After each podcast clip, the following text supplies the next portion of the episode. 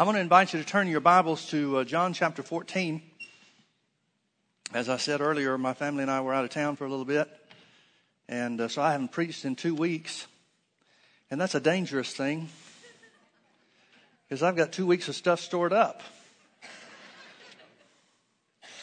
I, um, I'm not real sure exactly what we want to do. What I've got in my heart to do this morning is to uh, speak on the Holy Ghost. I'm not. I don't have a uh, sermon title or a series title or anything like that.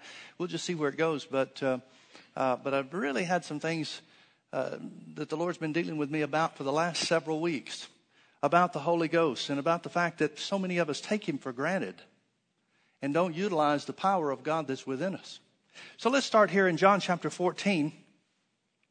This is the last night that Jesus is with his disciples. It was the night that he was betrayed, uh, the night of the Last Supper. And John gives us some information that none of the other gospel writers do as a first-hand witness, eyewitness.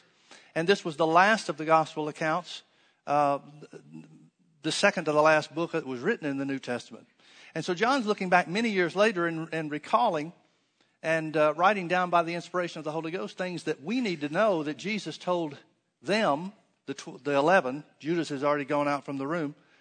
But uh, told his disciples to equip them to do the work that he had for them to do after he was going to be gone.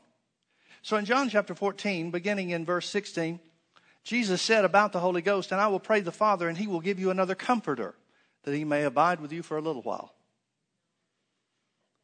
that he may abide with you forever. I like the Amplified on this because it, uh, it brings out uh, six different names or, or titles for, um, in addition to comforter. The word comforter means helper in the Greek. The Greek word is paraclete, literally. Most often translated helper, but it means several different things, and the Amplified brings it out. Uh, the Amplified brings out that it means counselor, helper, intercessor, advocate, strengthener, and standby. Now, folks, I know we're going over these pretty quickly, but if you took time to go through each and every one of these words and the meanings of them and uh, the definitions and so forth, you'd readily find out that's just about all the help you'd ever need in any area of life. And that's the point Jesus is trying to get across. Notice he says another comforter. And I'll pray the Father and he'll give you another comforter. In other words, he's saying the word another is indicating he will be a comforter, a help to you, a strengthener, a standby to you in the same way that I have been for the last three years. Now, these 11 guys have been totally dependent on Jesus for the last three years of their lives. There's not been one thing that they've been responsible for apart from Him. There's not been one aspect of their life that they've operated in or, or conducted any, in any way separate from Him. So He's saying, I'll give you another comforter. In other words, I'm not going to leave you helpless. I'm not going to leave you orphans. So many times people in the church world seem to have the idea that, oh, wouldn't it have been a wonderful thing to live when Jesus was here on the earth? Do you know that if you had, if you were able to go back from where you are right now, what you have right now, and live in the days of Jesus here on the earth, you'd wish for these days? You've got more than they had. But see, we think from the natural standpoint. We think from the, the physical we think about, oh, if we saw the miracles that Jesus did. A lot of people saw the miracles Jesus did and didn't make any difference to them. How do you know it would to you? A lot of people heard Jesus speak and walked away from him. How do you know you wouldn't? No, the Bible says we have a better covenant established upon better promises. You live in a better day. And Jesus told his disciples, it's better for you. It's more expedient for you that I go away. Because if I don't go away, the comforter can't come. I'll pray the Father, and He'll give you another comforter that He may abide with you forever. Verse 17 Even the Spirit of truth, whom the world cannot receive because it seeth Him not, neither knoweth Him, but you know Him. Notice this, for He dwelleth with you and shall be in you. Now, there's a question that needs to be considered here, in my opinion, and that is this last night that Jesus is spending with his disciples, in the last words, literally the last few words that he's uh, sharing with them, knowing what's to come, knowing that he's going to the cross, knowing he's going to be betrayed in just a matter of a, an hour or two, a couple hours, I guess. He's going to go to the cross. He's going to shed his blood. He's going to make redemption for all of mankind. He's giving them the last instructions that he's going to give them face to face before the work of the cross. Therefore, we have to consider, at least I do, is he speaking generally or is he saying things in a specific manner? If you were going to take the last time, last opportunity that you had to give specific instructions to your loved ones before you went on to be with the Lord, would you speak in general terms or would you give specific instructions? I'd want to be as clear as I could be, wouldn't you? I therefore have to assume that Jesus is doing the same thing. And notice what he said about the Holy Ghost. Notice what he said about this comforter. He said the comforter would be with them and in them. Now, again, if he's speaking generally, as much of the church world seems to think that he was, then they're thinking, well, that just means you're going to get saved and the Holy Ghost is going to come make you a new creature on the inside and uh, change you and you'll be born again and, and that'll be great. He'll be with you and he'll be in you. Kind of a general, he's going to be there. Or Jesus is speaking specifically and he's saying there's two works of the Holy Ghost. One is he'll be with you, meaning working with you from without and living with you from within. Which one is he talking about? Turn back with me to uh, John chapter 4. John chapter 4, Jesus says some things about the Holy Spirit to the woman at the well of Samaria. Let's start reading in verse, uh, well, let's just start in verse 3. We'll read down through and get some context here. Speaking of Jesus, it said, He left Judea and departed again into Galilee, and he must needs go through Samaria. Then cometh he to a city of Samaria, which is called Sychar, near to the parcel of ground that, jo- that Jacob gave to his son Joseph. Now Jacob's well was there, and Jesus, therefore, being wearied with his journey, notice Jesus got tired when he was here on the earth, just like you do. Jesus, being wearied with his journey, sat thus on the well, and it was about the sixth hour, that's about noon. And there came a woman of Samaria to draw water, and Jesus said unto her, Give me to drink. For his disciples were gone away into the city to buy meat or food. Then said the woman of Samaria unto him, How is it that thou, being a Jew, askest drink of me, which am a woman of Samaria? For the Jews have no dealings with the Samaritans. Jesus answered and said unto her, If thou knewest the gift of God, notice what he said. If you knew the gift of God, and number one, the gift of God, number two, who it is that said to thee, Give me to drink, you would have asked of me, him, meaning me, and he would have given you living water.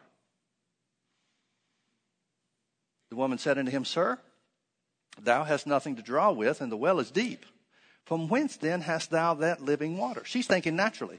She's thinking, You're talking about living water. You're going to give me living water. The only water around here is in the well. You don't have anything to get the water out of the well in. How are you going to do that? So you can see, she, he's speaking spiritually, she's thinking naturally.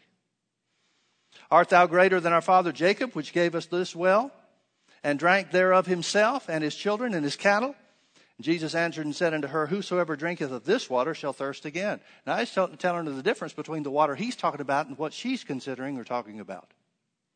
Whosoever drinketh of this water shall thirst again. But whosoever drinketh of the water that I shall give him shall never thirst. But the water that I shall give him shall be in him, in him, shall be in him. A well of water springing up into everlasting life. I want you to notice there are two things that you need to consider, or two things we'll point out uh, to consider. And that is, he talks about the water in you, and the purpose of that water is that it brings eternal life. Turn with me over to John chapter 7.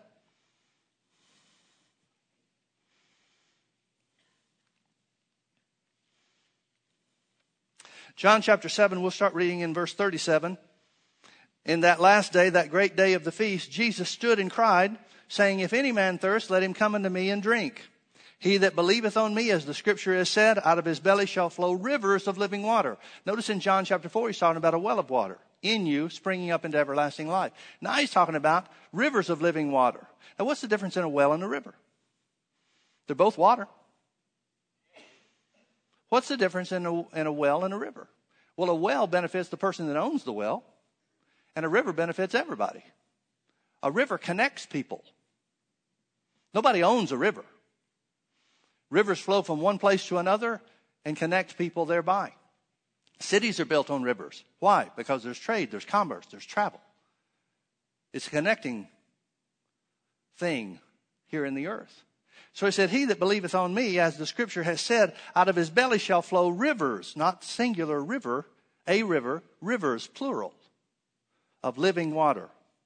But this spake he of the Holy Spirit, which they that believe on him should receive. For that the Holy Ghost was not yet given, because that Jesus was not yet glorified. Now notice what he said. He's talking about the Holy Ghost in connecting people. He's talking about the Holy Ghost flowing out of you. In John chapter 4, he's talking about the Holy Ghost, which is the, the, the saving agent. He is the agent of God that brings the new birth. The Bible tells, tells us we're born of the Spirit of God, so that's the Holy Spirit. So the Holy Spirit in us brings eternal life, benefits us with everlasting or eternal life. Everlasting or eternal life isn't longevity, it's talking about a quality of life. It's talking about the God kind of life. The God that's more than enough, the character and the nature of God's life. Here he's talking about the Holy Spirit being given to them that believe. So, uh, in my opinion, and I, I, believe I can prove it by Scripture, in my opinion, he's talking about two different works. Those that believe have already received the well, those that receive this experience of rivers of living water, he's talking about something else that happened even with the disciples. So we see some evidence, maybe not conclusively yet, but we see some evidence that there's a dual work of the Holy Spirit. Turn with me now over to John chapter 20. Let's see this in practice. John chapter 20. This tells us about the resurrection morning.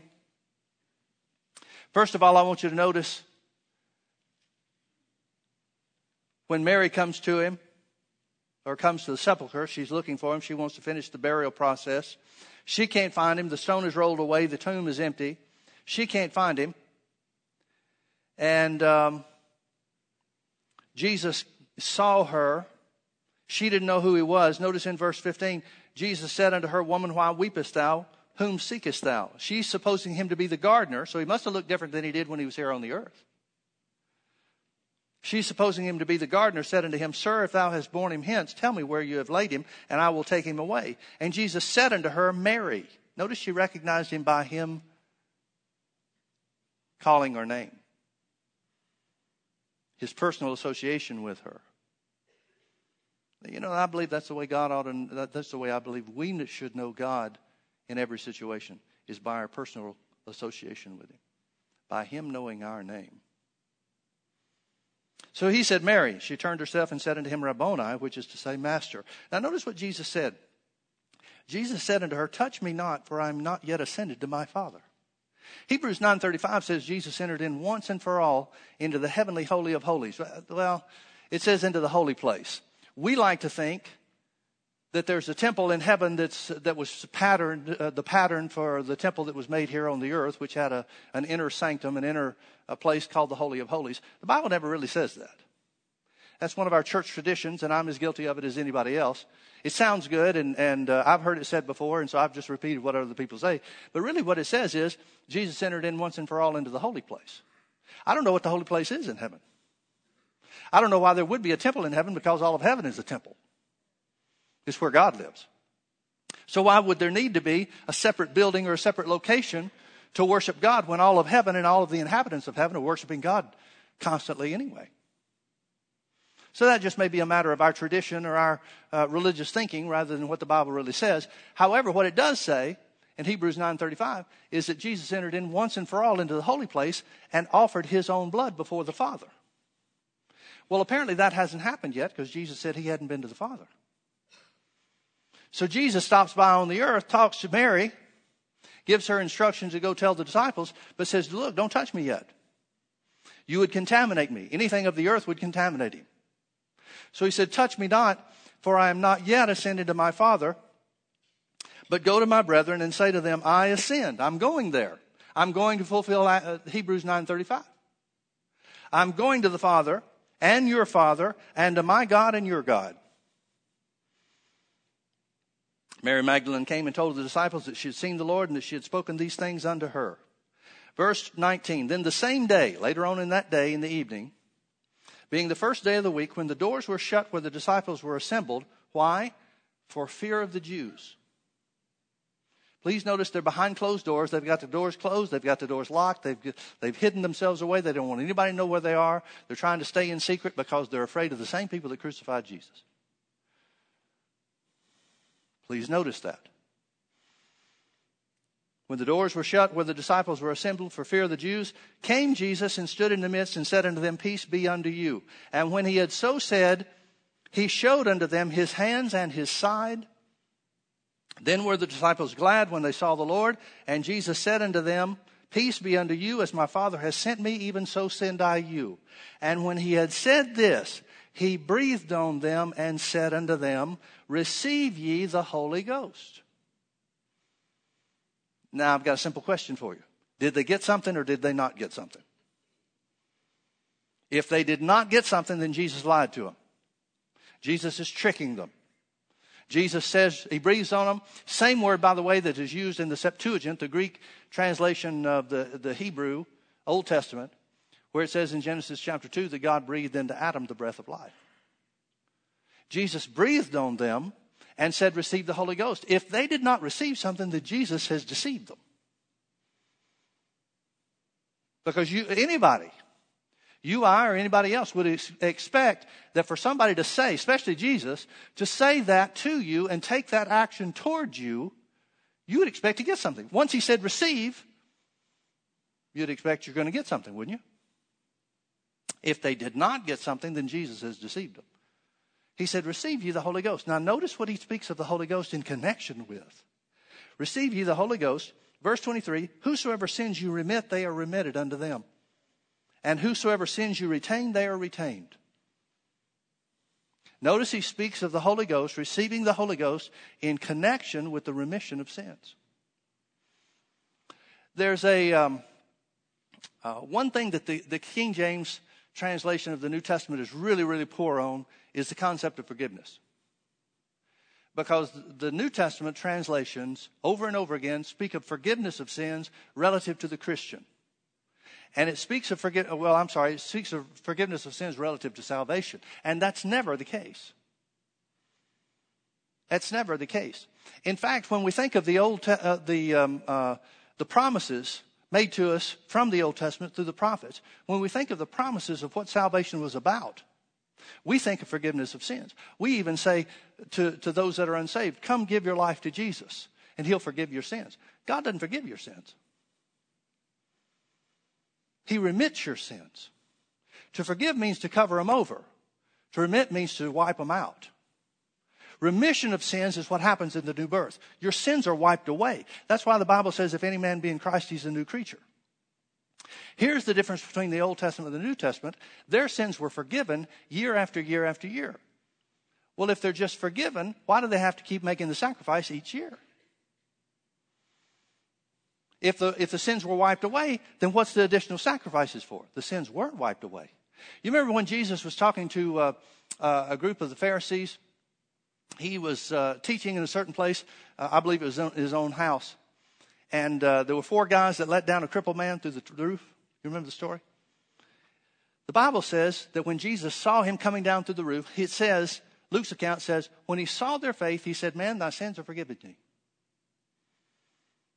And the, the, the, the Pharisees went crazy over that.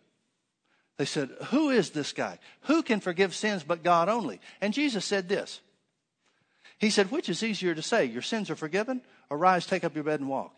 But that you may know that the Son of Man has power on the earth to forgive sins. Please notice that phrase.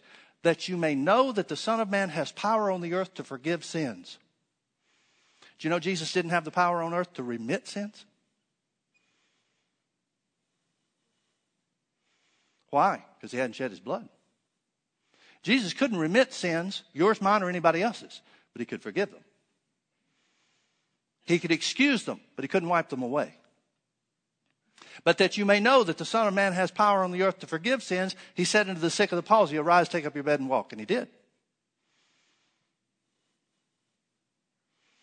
Jesus didn't have the power to remit sins here on the earth. But as soon, as soon, as soon as he presents himself in the holy place before his heavenly Father, presents his blood once and for all, makes an eternal sacrifice once and for all, immediately, same day, few hours later, he comes back. We know it hadn't happened when he talked to Mary because he said, Don't touch me, I haven't been there yet. Now, a couple of hours later, he shows back up to the disciples and breathes on them and says, Receive the Holy Ghost in connection with the remission of sins. Now, did he give them some special power to remit sins that they and only they would have? No. He's saying, here's what salvation is about. Salvation is about anybody who receives Jesus. John chapter 1 verse 12, I think it is, says, as many as received him gave he the power to become the sons of God. As many as received him gave he power to become the sons of God. What he's doing there is he's making them sons of God. By breathing on them, saying, receive the Holy Ghost, their sins become remitted. They are born again. They become righteous in the sight of God. And he says, this will work to anybody you preach about me too. He said, whoever, whosoever re- believes on me, whosoever receives me, you have the power to tell them the same thing I'm telling you, and that is their sins are remitted. See, folks, that's the good news. The good news is that Jesus has already done the work. One of the greatest truths of mankind, of this life here on the earth, is that you can't escape who you are. The man that's unsaved, the man or woman that's unsaved, they know there's an emptiness in them. The Bible calls it spiritual death. Spiritual death just means separation from God. What that means is God made you to fit together with Him. He made you in His image. He made you to fit together with Him. If you are, by the, by the presence of sin here on the earth, if you are separated from Him, then that's an emptiness. You're only half a person. The missing part, the God part, that you were created to enjoy and to experience and to, to have dwelling within you, that's missing. So no matter what somebody does, again, I'm talking about the unsaved. They may get involved in charitable works, community service. They may do all kinds of good things. They may build a name for themselves through philanthropic works or whatever the case might be. They're still, in the stillness of their own heart, they know they're empty inside. They may try to distract themselves from that emptiness through any number of things. They might throw themselves into their jobs. They might take up certain hobbies or sports or activities or leisure things. They might distract themselves with, with drinking or drugs or, or whatever the case might be the things of the earth. But in the stillness of their own heart, when they get quiet in the dead of night, which is why some people won't try, will try never to slow down. They'll try to keep themselves going and going and going because they don't want to get quiet. Because when they get quiet in the stillness of their own heart, they know there's an emptiness there. And no matter what good things they do, no matter what things they do in this life, they may be thought of as, the, as a great person they may be successful, they may be rich, they may be famous, whatever it is, when they get quiet in the stillness of their own heart, if they don't know Jesus, they know there's an emptiness there. And they can't escape that. There's nothing that you can do on your own to escape that. But thank God somebody did something for you. His name was Jesus. That's what's happening here in John chapter 20. He says to the disciples, Receive the Holy Ghost. Did they get something or did they not get something? Jesus speaks of this receiving the Holy Ghost in connection with the remission of sins. If they got something, it ought to be evident, shouldn't it? I mean, we ought to see some difference or some change in them. Turn back with me to, to uh, Luke chapter 24.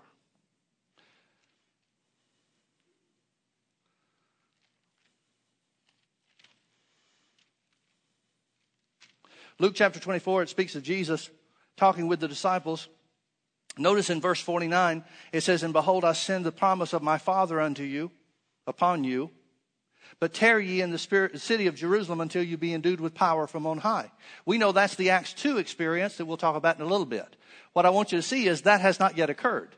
This is prior to the Acts 2 experience that the disciples had in the upper room. Most of the, the church world says that the church began on the day of Pentecost in Acts chapter 2. This takes place before then. John chapter 20 takes place almost 50 days before, 47 days before the day of Pentecost takes place. What is that, a month and a half? A little over a month and a half? This that we're about to read is taking place before the day of Pentecost. We don't know exactly when. It's not the same occurrence. is on uh, the, the day that he appeared in John chapter 20. But it's before the day of Pentecost is some, you know, to, in, in some measure, some time frame. And he led them out as far as to Bethany, verse 50. And he lifted up his hands and blessed them. And it came to pass while he blessed them, he was parted from them and carried up into heaven. And they worshiped him and returned to Jerusalem with great joy. And were continually in the temple praising and blessing God. That's sure not the condition in John chapter 20. They're behind closed doors. They're keeping their, their meeting place secret because they're afraid of the Jews. Well, they must not be afraid of the Jews anymore because they're openly in the temple praising and blessing God. They're not hiding out anymore. And notice the thing that it says they return with great joy. They return with great joy. It's interesting to me that the Bible says in Galatians chapter 5, verse 22, when it talks about the fruit of the Spirit, it says the, the fruit of the Spirit is first love.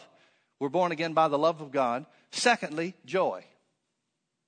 Now, what is the fruit of the Spirit? The fruit of the Spirit are the characteristics of God, the nature of God that take place in the born again believer. Well, why, how come they have joy if they're not born again? How can they have joy? How can they have boldness and no fear anymore?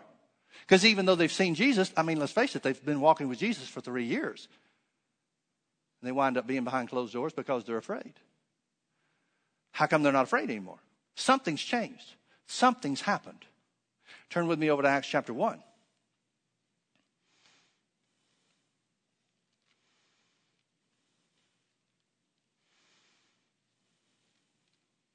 Acts chapter 1, verse 8. Here's Luke, who's the writer of the book of Acts, relating the same thing that he said in, in Luke 24, verse 49.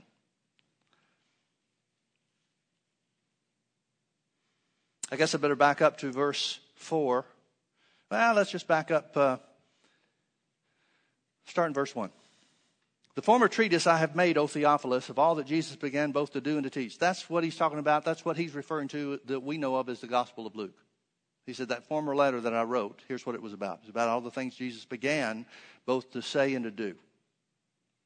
Until the day in which he was taken up, after that he, through the Holy Ghost, had given commandments unto the apostles whom he had chosen. What commandments did he give them? Well, he's going to tell you one in just a moment. To whom also he showed himself alive after his passion by many infallible proofs, being seen of them 40 days and speaking of the things pertaining to the kingdom of God. In other words, it says that after Jesus was raised from the dead, three days after Passover, when he was raised from the dead, it's another 47 days. There's 50 days between Passover and Pentecost. Pentecost means 50. There's 50 days. So Jesus appeared to them in John chapter 20 on day 47, if we're counting down to Pentecost. And it says that from that time forward, he stayed with them off and on for 40 days. So he finally disappears from them about a week before Pentecost, a week before Acts chapter 2. Speaking to them of the things pertaining to the kingdom of God. Well, I'd like the notes on that. Actually, we have them. They're called the epistles. And being assembled together with them, commanded them that they should not depart from Jerusalem, but wait for the promise of the Father, which saith he, You have heard of me. Can I ask you a question? Why, why, why? If they've already been born again in John chapter 20, is he saying, Wait in Jerusalem for the Holy Ghost?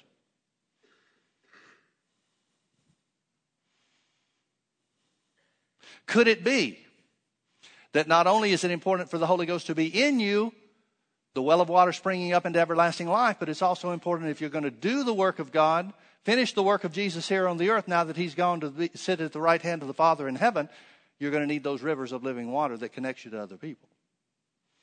Apparently so, because that's what he tells them. For John truly baptized with water, but you shall be baptized with the Holy Ghost not many days hence. Now, if John chapter 20 is true, they've been baptized or they have been saved, they have received the Holy Ghost about 40, for 40 days. They've been saved for a little over a month before this point in time, assuming that this is the last day that they, that they see Jesus, the last of the 40 days that he appears to them before Pentecost. Seven days left between this occurrence, this time when Jesus speaks to them, or that it's recorded, and the day of Pentecost takes place. So if that's the case, then between John chapter 20 and Acts chapter 1, there's been about 40 days. He appeared to them on day 47. He departs from them on day 7. You do the math.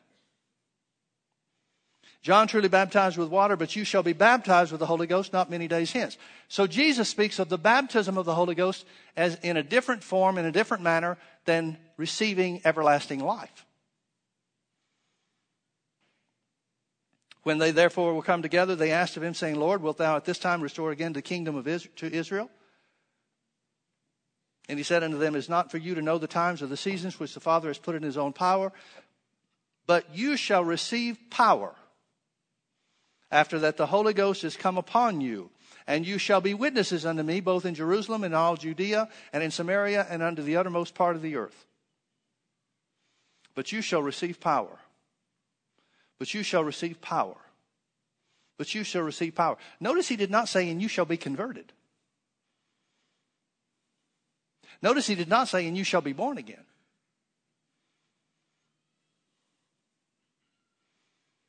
Notice he did not say, You shall receive eternal life. Now, folks, if the day of Pentecost was the day that the church was born, there's nothing more important for them than to receive eternal life. Why isn't he talking to them about eternal life? Because they're already saved, they're already born again. Remember what we read in John chapter 7, uh, where Jesus said in the last day of the feast, If any man thirst, let him come unto me and drink. And out of his belly shall flow rivers of living water, belly meaning innermost being. Out of his belly shall flow rivers of living water. But this spake he of the Holy Ghost, which they that believe on him should receive. They qualify for that. They believed on him. That's why they breathed on them and said, Receive the Holy Ghost. That's why they received the remission of sins. That's why there was a change in their nature. A change from sadness to joy, from fear to boldness. Now they have believed on him, and they're about to receive these rivers of living water. And notice how Jesus says it you'll receive power. So those rivers are powerful things, then, obviously. By definition, they must be the power of God. Out of his belly shall flow rivers of power. Because that's what he said that we'd receive. But you shall receive power after that the Holy Ghost has come upon you. I love how John Osteen used to say this after the disciples were born again, after the, the, the 11, received the Holy Ghost. Well, actually, there were 10 in John chapter 20, and then a few verses later, Thomas, who wasn't there at the time, shows up and Jesus deals with him. So eventually, all 11 of them are, filled are, are uh, saved, receive salvation. Then Jesus said to them, this is the way John Osteen used to say it, since they've already been commissioned to go into all the world, he tells them, don't even think about having church without the power of the Holy Ghost. Boy, I wish the modern day church took that seriously.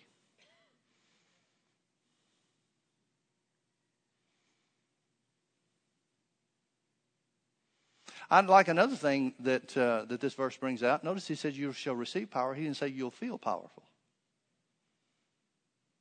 I think people confuse those. If we have the power of the Holy Ghost, people surmise or people assume we're going to feel the power. Well, where does the Bible say you'll ever feel the power? The Bible says you have the power if you're baptized in the Holy Spirit or filled with the Spirit. The Bible says you have the power. It doesn't say you feel the power. But we, being natural creatures, are so used to our feelings, we assume that anything we have, we feel, and if we don't feel it, we don't have it. Acts chapter 2. Verse 1 And when the day of Pentecost was fully come, that means 50 days after Jesus was crucified, 47 days after Jesus appeared to him in John chapter 20, seven days after Jesus speaks to him and says, Stay in Jerusalem until you receive this power from on high.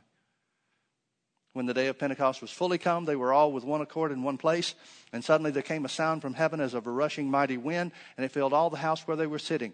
And there appeared unto them cloven tongues like as of fire, and it sat upon each of them. And they were all filled, all and they were all filled with the Holy Ghost and began to speak with other tongues as the Spirit gave them utterance. Now, folks, this can't be salvation because tongues don't accompany salvation.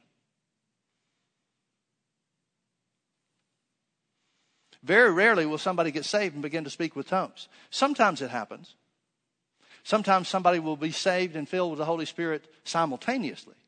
But that's a pretty rare occasion, pretty rare occurrence. So it can't be salvation that, that they receive. This can't be the beginning of the church. This is the beginning of the work of the church. But it can't be the beginning of the church. Nowhere does the Bible say you'll receive power after you make Jesus the Lord of your life. The Bible talks about eternal life, it talks about a change from the inside. But power is accompanied, uh, always accompanies the baptism or the infilling of the Holy Spirit. Now, I said before that one of the great truths of this life is that you can't escape who you are. Nobody can. Turn with me over to 2 Corinthians chapter 5. We talked about that from the position or the uh, uh, perspective of the unsaved. Let me show you this from the perspective of those who are saved. 2 Corinthians chapter 5.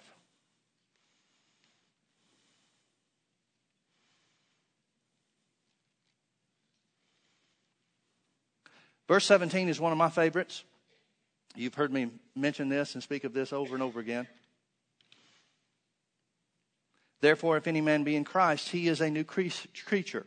Another translation says a new creation. Another translation says a new species of being. In other words, the born again believer, the born again man or woman, is something that never existed before. Something didn't exist in the Old Testament.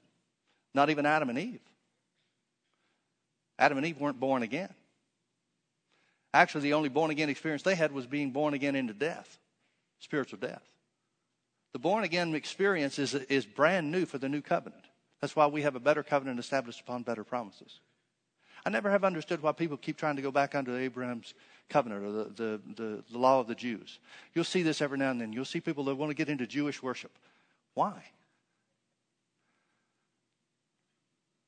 They want to put themselves back under the Old Testament law or, or, or bondage or, or, whatever the case is, the ritual of the Old Testament. You see some preachers, they start dressing themselves in, in robes and stuff like that from, the, from Judaism.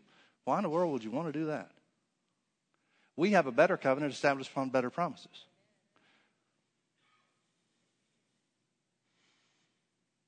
If any man be in Christ, he's a new creature, a new species of being. In other words, that emptiness that the unsaved have in the stillness and the quietness of their own spirit. That emptiness can be filled only by the blood of Jesus. Somebody once said there's a God sized hole in every man and woman. Only Jesus can fill that. He made the sacrifice that we couldn't make, He paid a price we couldn't pay. So that you just simply by receiving what He has done can be rejoined to the God that made you. And that's the only way you can be. I don't care what a man's philosophy is. I don't care what his, what his uh, uh, practice, his religious practice is. I don't care what his reasonings are. I don't care about any of those other things. When he gets quiet, he knows there's an emptiness inside of him. That's one of the great tragedies. You got people that are in uh, false cults and false religions, giving themselves over to rituals and practices and different things like that. And in the quietness of their own heart, the stillness of their own heart, they know there's an emptiness. When they're, they're going about the ritual, they're going about the routine to fill whatever that emptiness is. Same thing's true for those who are irreligious or non religious. They fill themselves with the world's activities, but they're still empty. There's nothing the world can offer us that can end that emptiness. Only the blood of Jesus can do that. So when we make Jesus the Lord of our lives, when we accept his sacrifice as our own, that's when we come into this condition. Therefore, if any man be in Christ, he is a new creature, a new species of being. Old things have passed away, and behold, all things have become new. What things is he talking about? He's talking about spiritual things. Spiritual things. Verse 21 For he, God, has made him, Jesus, to be sin for us who knew no sin, that we might be made the righteousness of God in Christ Jesus, or in Him. In my opinion, the key words in this verse are made. God made Jesus to be sin. He became. That's what the word made means. It means to become. Jesus became sin so that you might become righteous. As I said, you can't escape who you are. One of the great tragedies in the church world is that people haven't accepted the fact that they've been made righteous. I, I remember Brother Hagin talking about somebody that came to him one time many years ago. And he said, Brother Hagin, I heard you preach on righteousness. I heard you say these things that you did about righteousness. He said, I, I just, I'm trying to be righteous. I just wish I could be more righteous. And Brother Hagin stopped. He said he'd never thought about this before this time. So he accepted that it was the Holy Ghost that was leading him. He stopped and looked at him and said, Are you a man or a woman? The guy was kind of offended, put off by that. He said, Well, I'm a man. He said, How'd you become one? He said, Well, I was born that way. He said, Well, that's how you became righteous. Now, folks, I was born a man or a male. Now I'm trying to be a better man. I try to be good through my behavior. But nothing I do can change the fact that I was born a man. I might wake up one day and not feel like a man. And, and, uh, and it's, you see so many things going on in our society today and the world around us where people have these uh, gender identity crises. I hate to even think about it, but it makes a perfect illustration for righteousness.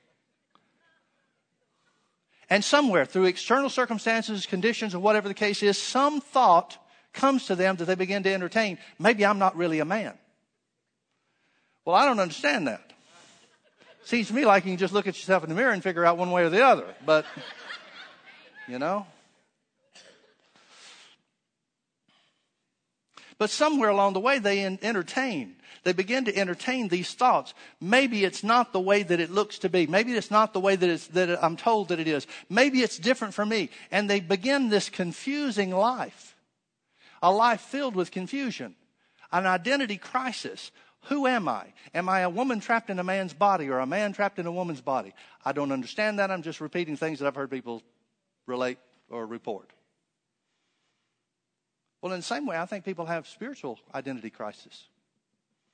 Because the Bible says you've been made the righteousness of God in Christ Jesus. But the devil wants to plant the thought in you that maybe you're not. Maybe righteousness is not the way the Bible says. He'll try to keep you ignorant of what the Bible does say to begin with. But then, secondly, he may say, well, maybe it's different for you. Maybe that's the way it works for other people, but you are not good enough to be righteous. Folks, like I said, I am a man and I'm working every day to be a better man. Now, what does that mean? That means for me that I'm trying to live in such a way that I can be better and better and better. In the same way, I was born again into the family of God. I was born again to be a Christian.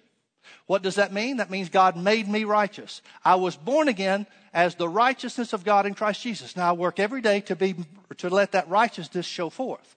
But there's a difference between being born something and behavior. I might, after having been born again, be considered by the world to be a good man or a bad man based on my behavior. But it doesn't change the fact of what happened in Christ Jesus. When you learn, learn to accept that, I was made the righteousness of God in Christ. Boy, it changes everything. For example, the Bible says in, in James chapter 5, the effectual fervent prayer of a righteous man avails much. Do you know what? If you've been born again, you are a prayer whiz. You are a prayer expert. You are in position. Now, there are conditions. You got to pray effectively. You got to pray fervently. But you have met the condition that the Bible, that the devil will try to tell you is out of reach for you. Most people read that verse of scripture and the devil speaks to him and says, well, if only you were righteous, that would work. No, that part's settled if you're in Christ. You can't escape who you are. The most miserable people in the world are people that have been made righteous and they question it. Or they've been made righteous by the blood of Jesus and they're living apart from it. Those are the most miserable people in the world. Because they're not living up to who they are. They're in a, they're in a, a spiritual identity crisis. We call those backsliders in many cases. Well, what is it about backsliding? If backsliding was so great, why wouldn't everybody do it? because it's miserable. I've been there. That was the time of my life where I was most miserable because there was a conflict. And I didn't even know then about righteousness what I know now. But there was a conflict because I knew that I was not living up to behavior. I was not living up to the who I was in Christ Jesus. I knew I was better on the inside than the man I was living up to on the outside. And that made me miserable. That made me miserable. You can't escape who you are. One of the things that's always fascinated me about the Apostle Paul there were two things that he identified over and over and over again. He tells about his own story. He tells about, you know, the tribe of, of uh, being of the tribe of Benjamin. He tells about being uh, schooled in the, by Gamaliel, who was one of the greatest of the, the, uh, uh the Jewish rabbis. He talks about how he excelled in his zealousness against the church and, and was uh, on the fast track of the Pharisees and all this kind of stuff. He talks about himself more and more and more. Why does he do that? Is he bragging on himself? Is he just trying to, uh, you know, get something off his chest? No, he's, he's making something very clear to us. He knew who he was. He knew who he was. The second thing is he knew who God was in him.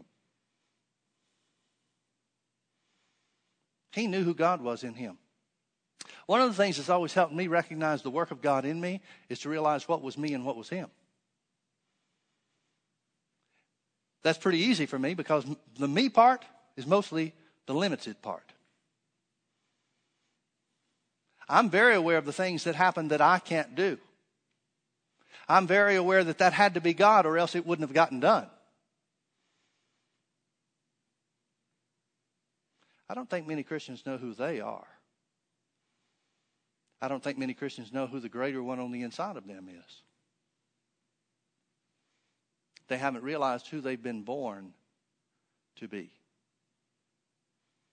You start coming into that realization, you start realizing that you were born to be the righteousness of God in Christ Jesus. Here's another one. The Bible says, Many are the afflictions of the righteous, but the Lord de- delivers them out of a few. No, all.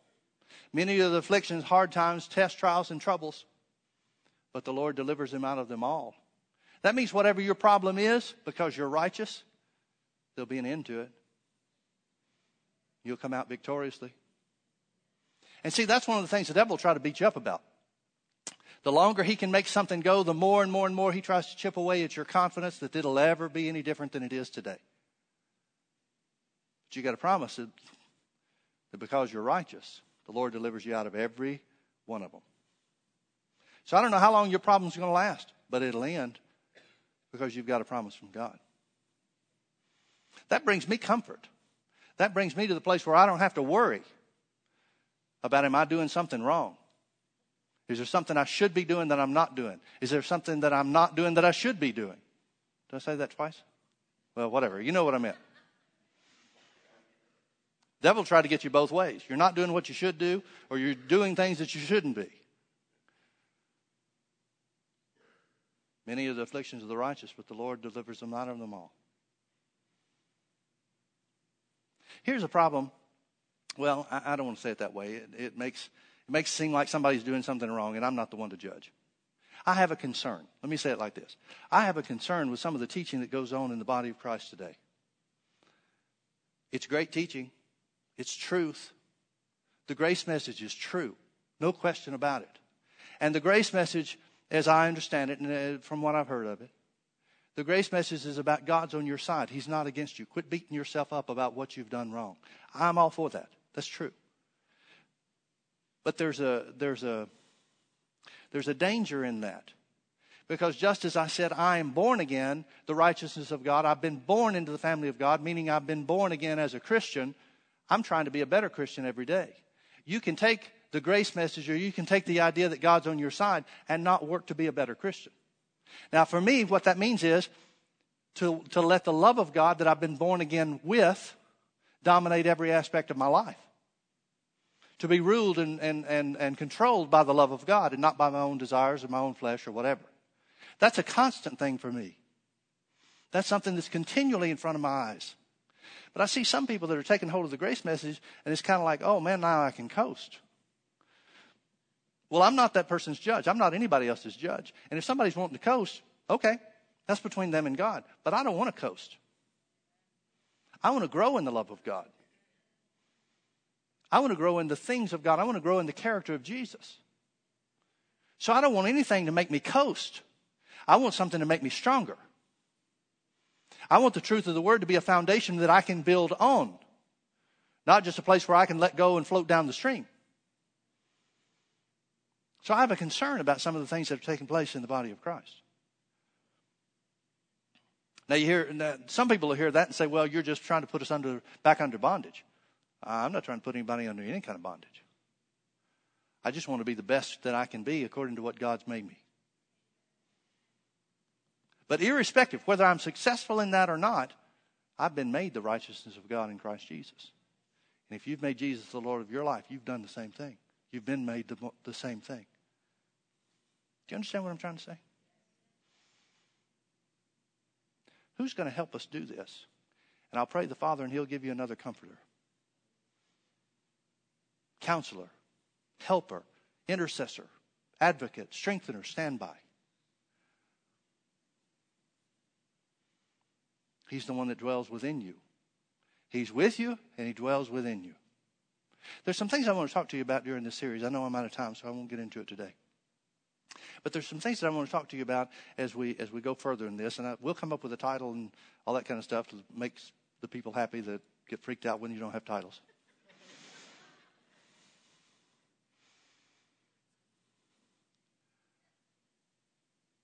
But there have been a number of things over the last several months just a number of things, uh, you know, probably 50 things over the last several months that the Lord has either brought to my attention or I've come across, uh, come under the knowledge of. Situations that people are in where I can see so clearly that it was the Holy Ghost trying to help them to avoid some problem. But because people don't know what the work of the Holy Ghost is supposed to be on the inside of us, they don't know what the helper is supposed to do, they don't pray these things out and they don't miss the things that the Holy Ghost is trying to warn us to avoid. They wind up going through it, and they'll say after the fact, Well, you know, I knew something, it was just something I've just known for, for a month or two or, or however long. I've just known that something was like this was going to happen.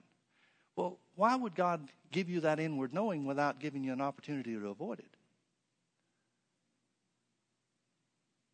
And unfortunately, I've got more experiences, not necessarily my own experiences, but these things that have come across. I've got more where people have failed to take advantage of the working of the Holy Ghost to avoid things than people that have taken hold of it and prayed it out and, and, and, and detoured the tragedy that the devil meant for their destruction. Folks, that's not the way that we're supposed to live. That's not the greater one at work in the inside of us. Jesus did things that provided, protected, and, and preserved his disciples when he was here on the earth. Why would the Holy Ghost be any less? Jesus said, I'll give you another comforter, the same kind of comforter that I've been to you. I'll give you another comforter. And he'll abide with you forever. He'll abide with you forever. Folks, the work of the Holy Ghost hadn't changed since Jesus sent him in Acts chapter 2. The work of the Holy Ghost hadn't changed since Jesus breathed on them in, in John chapter 20. The work of the Holy Ghost hadn't changed. Now, the, the belief of the church may have changed, but the work of the Holy Ghost hadn't changed. Jesus said he'd abide with us forever. We want to talk about some of these things. Let's pray. Hallelujah. Father, we thank you so much for your word. Thank you that greater is he that is in us than he that is in the world. Thank you that the greater one lives and dwells on the inside of us. Thank you, Father, for the great Holy Spirit who is our comforter. He's our counselor. He's our helper. He's our intercessor and our advocate, our strengthener and our standby. Thank you, Father, that He sees us through in every situation when we yield ourselves to Him and to His work in us. Father, forgive us for taking for granted that greater one that lives in us.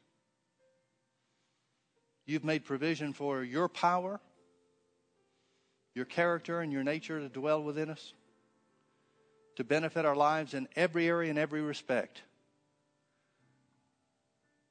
And so many times we've tried to do it on our own anyway. Forgive us for that, Lord. And Holy Spirit, you're the teacher. Teach us and guide us. Teach us not just through this series and the things that we say, Father, but teach us by the Spirit of God how we can work together with Him effectively and cooperate with Him to manifest the presence of God and the character of Jesus in our lives. Oh, Father, we thank you that those of us that have made Jesus the Lord of our lives have been made righteous. And that'll never change. We are righteous in your sight. Your eyes are upon the righteous. Your ears are open to our prayers. Thank you, Father, that you deliver us from out of all of our trouble. Thank you, Lord. That there's nothing that can separate us from your love because we're in Christ. As much as Jesus is your son, we are also your sons and your daughters. Thank you, Lord, that because we're a part of your family, because you've given unto us your son, there's nothing you'll withhold from us. Oh, Lord, help us to build and develop a confidence in that, that we might live up to who you've made us to be. In Jesus' precious name. Amen. Amen. Amen. Well, let's all stand together.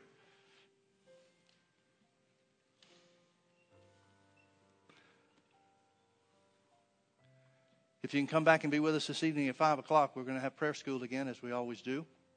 We'll be praying about the move of God in the last days. And then healing school is here in the auditorium at 6. Wednesday nights at 7 o'clock. We love you so much. We appreciate so much you being our family. We appreciate you putting the Word of God first. We appreciate your desire for the things of God. It makes the work I do as a pastor a joy. I mean that with all my heart. God bless you. Have a great day. Hopefully, we'll see you this evening.